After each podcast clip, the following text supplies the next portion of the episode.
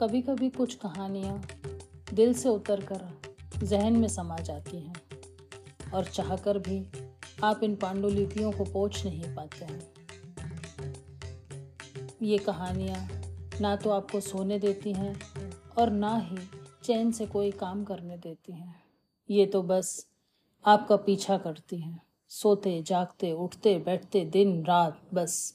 यक्ष के जैसे आँखों में आँखें डालकर सवाल करती रहती हैं, क्यों? ऐसी ही एक कहानी मेरे हाथ लगी, जो छपी थी मधु सोसी गुप्ता जी की कहानी संग्रह, बेतरतीब, बाँस के जंगल में। कहानी पढ़े बहुत दिन बीत गए हैं, पर यह कहानी अभी भी मेरे सामने यक्ष प्रश्न से खड़ी है। कहते हैं, दुख और परेशानियाँ बांटने से कम हो जाती हैं। इसलिए आज अपने दुख, परेशानी का निदान आप सबके बीच ढूँढने आई हूँ और इसलिए आज अपनी परेशानी का कारण आप सबको सुना रही हूँ। दोस्तों, मेरा नाम है एकता व्यास और मैं सुनाती हूँ कहानियाँ। आज की कहानी का शीर्षक है तराना वर्क जो लिखी है मधु सोसी गुप्ता जी ने। जो कहानी संग्रह बेतरतीब बाँस के जंगलों से है। तो सुनिए कहानी तराना वर्क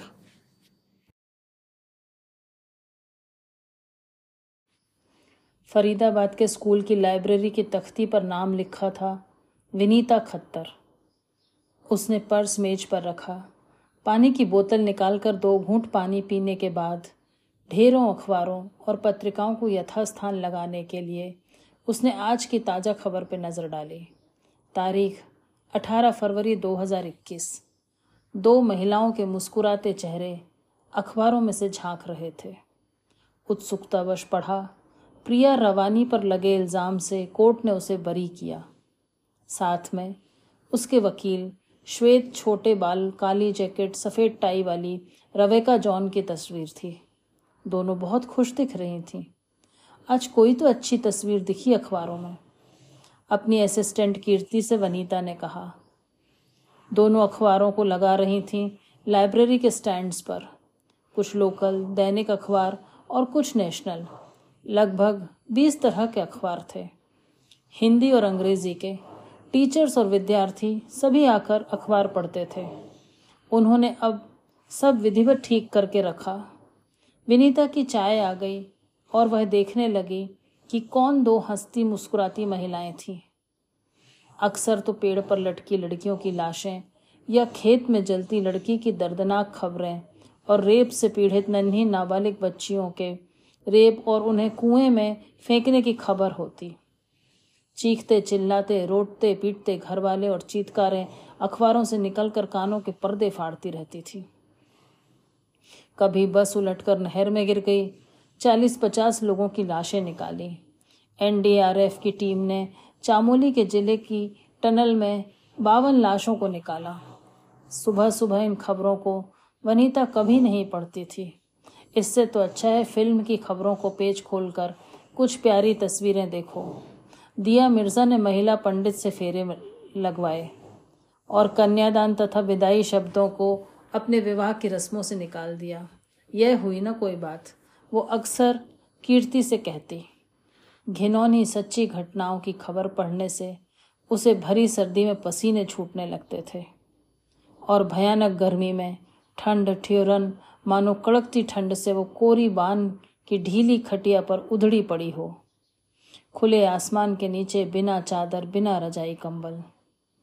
और एक चीख उसका पीछा करती दिन तो। एम जे अकबर की ने प्रिया रवानी पर मानहानि का केस किया था। मी टू अभियान के अंतर्गत।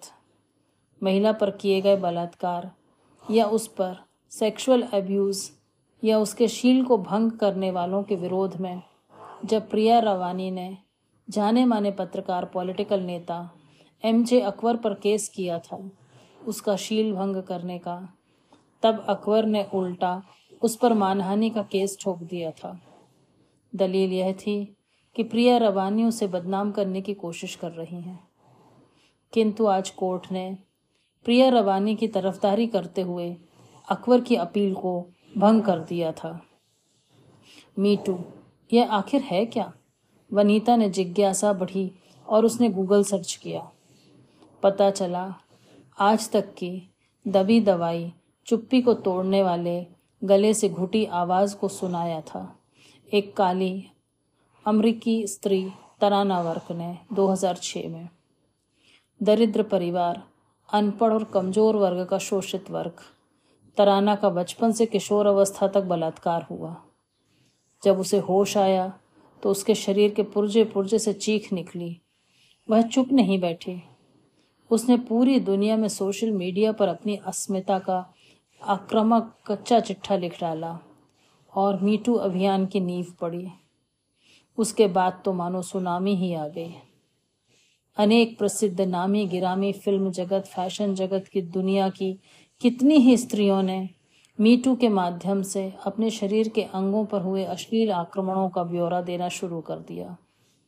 बक्षस्थल को दबाना, कभी गालों को अभद्रता पूर्वक चूटी काटना, कभी नितंब को मुट्ठी से भर लेना और जब मौका मिला, बड़े अफसरों द्वारा प्रमोशन का प्रलोभन दिखाकर जूनियर महिला का ऑफ़िस में बलात्कार कर देना। सबसे अधिक पाया गया फ़िल्म जगत व फ़ैशन विज्ञापन आदि की दुनिया में, फ़िल्मों में काम दिलाने के बाद सुंदर युवक, युवती की महत्वाकांक्षा को भुनाने लगे। बड़े ओहदे पर बैठे व प्रतिष्ठित सफ़ेद पोशों के पीछे छिपी उनकी काली करतूतों को तराना वर्क ने एक बार उखाड़ा तो दुनिया भर से कितनी ही युवतियाँ सामने आ गईं। मीटू अभियान के अंतर्गत स्त्री अपने ऊपर हुए रेप या अन्य किसी प्रकार के शारीरिक शोषण की शिकायत घटना के दस वर्ष बाद भी कर सकती है। यह देख सुन पुरुष वर्ग घबरा गया। उसने उल्टा स्त्रियों पर आक्षेप लगाया, क्या सबूत है? कहा, तभी क्यों नहीं कहा? और अपने को बचाने के बहाने खोजता पुरुष वर्ग चीखा, सोशल मीडिया में क्यों नहीं डाला? विनीता ने लैपटॉप की स्क्रीन फ्रीज हो गई और वो चीख उसका पीछा करने लगी, बिन तो। वो कभी सीधे नहीं चलती थी। अरे, रुक, कहाँ जा रही है? रास्ता तो इधर है। उसके पीछे आवाज़ें उसे राह निर्देश कर रही थी। करती रहती थी, किंतु वो थी कि कभी बताए मार्ग पर सीधी न चलती। अपनी मर्ज़ी से चलती, सीधे चलते चलते अचानक बाईं ओर मुड़ जाती तो कभी दाएँ। फिर गोल घूमकर एकदम से रुक जाती। क्या करूँ इस लड़की का? इसका तो दिमाग ही समझ नहीं आता। माँ सिर पटकती तो कभी दो चार छप्पड़, थप्पड़ जड़ देती। परंतु ना तो माँ को थप्पड़, ना पिता का सीधापन उसे आड़े तिरछे रास्तों पर चलने से रोक पाया। देखो देखो, आज ये कैसे चल रही है? नंबर आठ का फिगर बनाते हुए। उसके पीछे, उसकी छोटी बहन अनीता हँसते हुए बोली उन्होंने कहीं पढ़ लिया है कि कुत्तों का रास्ता वर्गलाना हो तो नंबर आठ की तरह दौड़ो बस कहती हैं, उसकी प्रैक्टिस करनी है। सुनीता ने कहा, जिज्जी तो आज पूरे रास्ते बिना इधर उधर मुड़े सीधी चलती रही। सच, सच्ची सच्ची बोल। हाँ सच। अच्छा। घर स्तब्ध। उन दोनों बहनों का घर जाकर वनीता का रास्ता नापा, खबर सुनाना एक अभियान सा चलता था। सरकारी हाई स्कूल के टीचर बलवीर सिंह की तीन लड़कियाँ, एक अदद बीवी, कमर से आधी झुकी बूढ़ी माँ, जिससे बिंतो फूटी आँख न सुहाती थी। और बिंतो को तो जैसे उसकी दुश्मन हो, सारा दिन खो खो करती रहवे है, मरती क्यों नहीं? सुनते ही दादी अपनी डंडी लेकर उसे मारने आती। परंतु बिजली सी तेज बिन तो भाग खड़ी होती। दूर खड़े होकर फिस से हवा हंस पड़ती। दादी खटिया पर बैठ जाती और वहीं से उसे कोसती रहती। करमजली, एक तो लड़की, ऊपर से कोई सलीका भी नहीं है। तीन तीन बेटियों का मनोबोझ मेरे वीरा की कमर पे पड़ा है, तिस इस छोरी के लक्षण बूढ़ी उम्र और भी क्या कर सकती थी, सिवाय अपने बेटे की परिस्थितियों के प्रति हमदर्दी दिखाने के। स्कूल टीचर की आर्थिक हाल यूँ ही खस्ता था। टूटा फूटा घर घर के नाम पर अस्तित्व इतना कि सर्दी में कोहरा और गर्मी में लू सदा चार दीवारी के भीतर मौजूद रहती थी। बिन बुलाए मेहमान की तरह विपदा लेकर डेरा डाले रहती। दीवारें थीं, सिर पर छत थी, जो बरसात में टपकती और जितने दिन बरसात होती उतने दिन छत का पर पूरा घर मरम्मत करता रहता। जब पानी में भीगना है तो छत पे ही खुले में पड़ जाओ ना। दिन तो बड़बड़ाती। बड़बड़ाती तो बुढ़िया है, तू भी बुढ़िया हो गई है। अनीता ने अपनी जिज्जी को चढ़ाया। अनीता की बात को बिन तो कभी बुरा नहीं मानती थी। हाँ अगर यही शब्द सुनीता स्वार्थी ने कहे होते तो बस, फिर महाभारत छिड़ते देर नहीं लगती। अनीता में बिंतो की जान बसती थी। वो थी भी इतनी प्यारी भोली भाली गोल मटोल न किसी से लड़ती, न किसी से झगड़ती। हरियाणा में सिरसा से लगभग पंद्रह किलोमीटर दूर, पनीला नाम के गाँव में इंटर तक स्कूल। उसी स्कूल में बलवीर टीचरी करता था। कुछ एक अच्छे खाते पीते घर के बच्चों को ट्यूशन लेने, साइकिल पर कई किलोमीटर चलकर जाता। नतीजा ये कि सुबह छः बजे से रात के आठ बजे तक काम करता। जब भी घर में सिवाय दाल रोटी के अधिक कुछ नहीं जुटा पाता था। अनाज की कमी न थी, परंतु मन चाह नहीं। बस जो सस्ते में मिल गया, फ़सल कटते समय भर लेता। चना कटा तो चना, मूंग कटा तो मूंग। अब खाते रहो दिन रात, ये ही दो दाल सारा साल। उसके घर के सदस्यों की भुनभुनाहट सुनाई पड़ती। परंतु वो करता भी क्या? मौसम की सब्ज़ियाँ लाता था, परंतु वहाँ भी तो वही हाल। लौकी के मौसम में, लौकी तो मूली के मौसम में मूली। सारा साल मूली कौन खाता है भला? परिवार असंतुष्ट रहता, परंतु उसके बीच कुछ तो था जो उन्हें एक अदृश्य डोर में बांधे रखता, और वो था बलवीर का दिल तोड़ मेहनत का जज्बा, उसका निस्वार्थ व्यवहार, उसका गृहस्थी के प्रति समर्पण, माँ के प्रति आदर, पत्नी के प्रति स्नेह व कृतज्ञता, और अपनी बच्चियों के प्रति ढेर सारा प्यार और दुलार। अपने लिए उसे कुछ नहीं चाहिए था, न कपड़ा लत्ता। औरों की तरह बीड़ी, सिगरेट, शराब को हाथ भी नहीं लगाता था। अपने मुख का कोर दूसरों के मुख में डालने को सदा बढ़ता, उसका हाथ देखकर भूमनाहट करती आवाज़ों के स्वर मध्यम पड़ जाते थे। पनीला गाँव के आसपास भीतर भीतर और अन्य छोटे छोटे गाँव थे, जहाँ से बच्चे स्कूल आते थे। गंदे कीचड़, सनी, कच्ची टूटी फूटी सड़कें जिन पर चार पैर वाले सुअर, कुत्ते, उनके बच्चे, दो पैर वाले नंगे बच्चे, जिनका रंग ढंग एक सा दिखता था साथ साथ पलते थे। पलते नहीं थे, या यूँ कहिए, मरते नहीं थे। मरते भी थे, बस जो बच जाते थे, वो नज़र आते थे। कई गाँव के बच्चे पनीला में आते थे।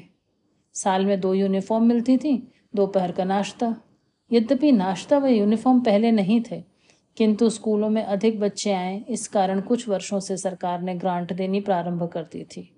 साथ ही साथ, सरकारी दखलंदाजी के चलते स्कूलों के कामकाज में फ़र्क पड़ने लगा था। बिंतो के पिता अफसोस जताते थे। सरकार ने जब से अपना हस्तक्षेप करना शुरू किया है, तब से स्कूलों का सत्यानाश पिट गया है। सब पैसा लूटने में लगे हैं। आए दिन नियुक्तियों में भाई भतीजाबाद पलने लगा है। सिफारिशों पर तबादले करवाए जाते हैं। गुणवत्ता गौण हो गई है। वे स्वयं कर्मठ व ईमानदार व्यक्ति थे, तभी तो दरिद्र थे। कहते हैं, लक्ष्मी व सरस्वती माता एक घर में नहीं ठहरती। कुछ छात्र छात्राएँ वास्तव में यूनिफॉर्म व नाश्ते के प्रलोभन में आते थे। यद्यपि कुछ गिने चुने छात्र छात्राएँ तथा उनके माता पिता शिक्षा प्राप्ति को स्कूल का मूल कारण मानते थे। सरकारी नाश्ता अक्सर तीन चौथाई पहले ही अनुदान देने वालों के घर पहुँच जाता था। बचे हुए एक चौथाई में पानी मिलाकर दलिया आदि बच्चों को दे दिया जाता। कभी फल मिलता तो कभी चना चवेना जिसमें चना गायब होता और मुरमुरा अधिक होता। हाँ जब कभी इंस्पेक्टर ऑफ़ स्कूल आती, तब बच्चों की चांदी हो जाती। स्कूल में उत्सव सा माहौल होता। स्कूल के रजिस्टर में तीन सौ बच्चों के नाम न होते, परंतु वास्तविकता यह थी कि सिर्फ़ डेढ़ सौ, दो सौ बच्चे आते थे। अब मैडम के सामने तीन सौ बच्चों दिखाने के लिए घर घर जाकर सब बच्चों को एकत्र किया जाता। छोटी बड़ी यूनिफॉर्म पहना दी जाती और मैडम महोदया जब कहती, अरे, यह इतना छोटा बच्चा दूसरी क्लास में कैसे पढ़ रहा है? इसको तो अभी चलना भी नहीं आता। ये बैल का बैल क्या पांचवी क्लास का छात्र है? तो मैडम ऐसा है, वैसा है करके उन्हें प्रिंसिपल के कमरे में ले जाकर मैडम की खातिरदारी की जाती। अलमारी का ताला खोलकर रुपयों की गड्डी मैडम को भेंट की जाती और मैडम स्कूल की रिपोर्ट तैयार करती। स्कूल बढ़िया चल रहा है। स्कूल में 350 तथा 40 टीचर छः चपरासी हैं। अनुदान की राशि बढ़ा देने की सिफारिश, रिपोर्ट लिख जाने के बाद मैडम सरकारी वाहन से विदा हो जाती। बलवीर और प्रिंसिपल कभी कभी फाइलों पर दस्तखत कराने शहर जाते थे। वहाँ शहर में मैडम ने बढ़िया कोठी बनवा ली थी। अपनी खुद की कार थी। उनके बच्चे शहर के सबसे बड़े इंग्लिश मीडियम के स्कूल में पढ़ रहे थे। अध कचरे घर, पानी के नल पर बाल्टियों का जमघट, खुले सीवेज और प्लास्टरहीन दुकानों पर घरों की दीवारों पर चिपके बोट मांगते पोस्टर।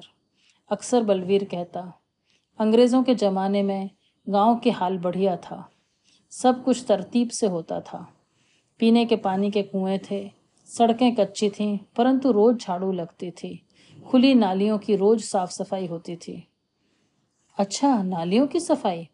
पर बापू, अब जो नालियाँ बड़ी गंदी पड़ी रहती हैं, बलवीर का सबसे प्रिय विषय था, अपने जमाने के दिन याद करना। वह कहता, पता है, पहले गधा लेकर भंगी आता था, फिर भिश्ती आता था जो पानी डालता और भंगी नाली धोता सब बच्चे आश्चर्यपूर्वक सुनते। और सड़क के किनारे सारी की सारी लाइट जलाई जाती थी। रोज लैंपों की सफ़ाई होती थी। रोज रात को मशाल से लैंप जलाए जाते थे। पोस्ट ऑफ़िस था, डाकिया था, पोस्ट मास्टर साहब अपने पोस्ट ऑफ़िस में बगीचा लगाते थे। गाँव के चारों कोनों पर चार तालाब थे। सारा बरसात का पानी उन तालाबों में इकट्ठा हो जाता था।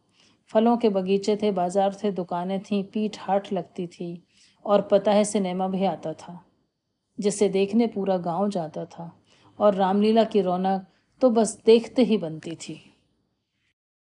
अभी तक आप सुन रहे थे कहानी तराना वर्ग का पहला भाग, जिसमें आपने बिंतों की कहानी सुनी। अगले हफ़्ते दूसरे भाग में सुनेंगे बिंतों से वनीता बनने की कहानी। ये कहानी ली गई है। कहानी संग्रह बेतरतीब पास का जंगल से।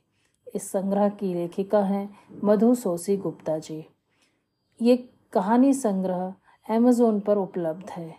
ऐसी ही और मर्मस्पर्शी कहानियाँ सुनने के लिए सुनते रहिए पॉडकास्ट फैक्ट्री।